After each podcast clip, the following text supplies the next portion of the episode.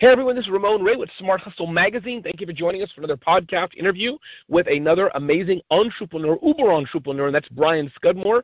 Many of you know him as 1-800-GOT-JUNK, the founder of that, but he started and co-founded and started many other companies. So Brian, thanks for your time with us today. We appreciate it. Yeah, glad to be here. Thanks, Ramon. Indeed. Brian, so really the one thing I want to focus on is, as you said before the call, many of us know your story. It's been covered quite a bit. And um, But what I really want to touch on today, Brian, is scale. When I think of you, know your story, you started a company, you have several other companies, you've grown and you will be growing. Really, can you just talk to us in five to seven minutes, Brian? What's your advice for the, let's talk to two types of business owners, Brian. The one that's just starting out, they're growing, but they know they want to scale and be the next Brian Scudmore in whatever their industry is. What's your tips and advice for them how they can scale? Great. Well, Ramon, when I started my business 28 years ago, I started really with the goal of paying for college. I was in a McDonald's drive-through, saw a beat-up old pickup truck. Boom! It was filled with junk. There was my ticket. I connected right. with that moment and said, "I'm going to buy a truck. I'm going to build a business."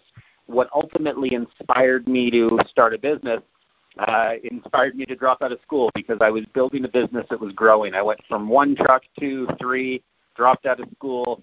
A couple of years later, I was at five trucks. Today, we're at 2,000 trucks across wow. Canada, the United States, and Australia.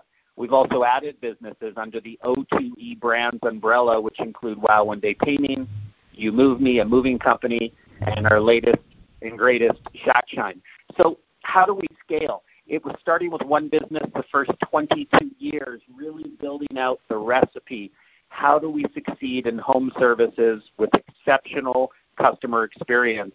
Mm. And building out that first model, things started to come together where we understood marketing and PR and how to build call centers.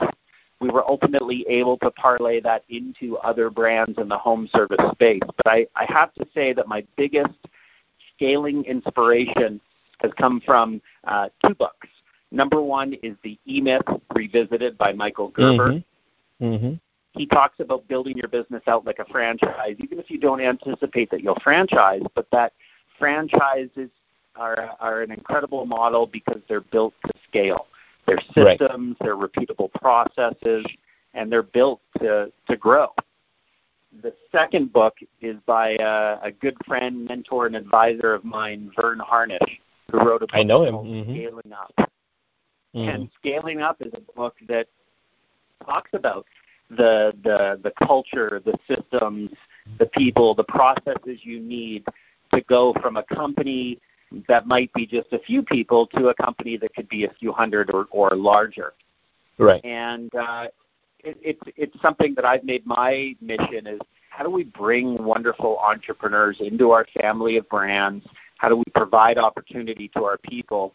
And how do we continue and scale? We're a $400 million Canadian uh, business currently. We'll be a billion dollar business by the end of 2022. You don't get to those kind of numbers without having process, people, and systems in place to scale.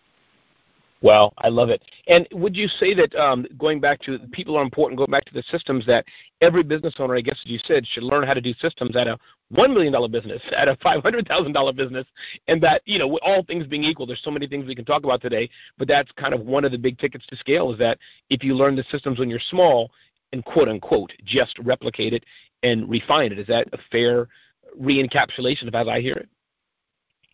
Yeah, I think I've learned it's harder to run a small business than it is a bigger business.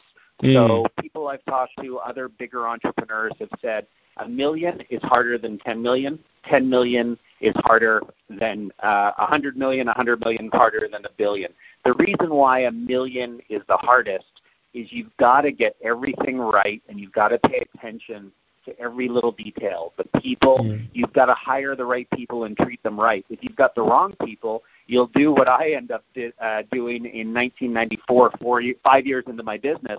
I fired all 11 people because I realized I compromised on the quality and I didn't mm. have the right people mm. in the right seats. So I had to start again. It was me as a leader that let everybody down, but I had to make a pivot and start again.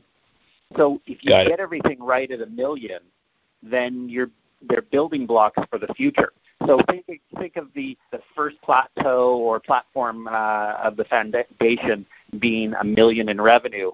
If mm-hmm. you get that right, you build a strong foundation to the skyscraper you're going to build. If mm. you get it wrong, when you're at a $10 million business, the thing's going to crumble and implode. If you're a $100 million, you know, same thing. You know, you've got further to fall and things just uh, completely die on the vine. So scaling is a very tricky thing, but it's something that you've got to start and get right from the beginning.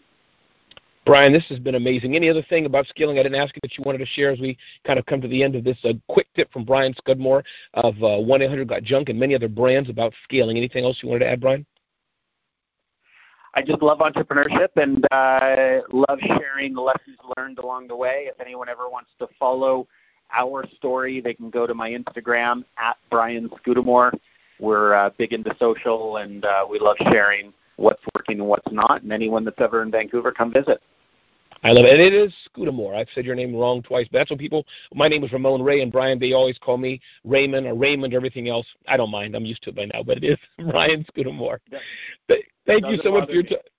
Thank you so much for your time today. Have an awesome day. I look forward to meeting you in person someday and, and connecting more with you. Thank you so much, Brian.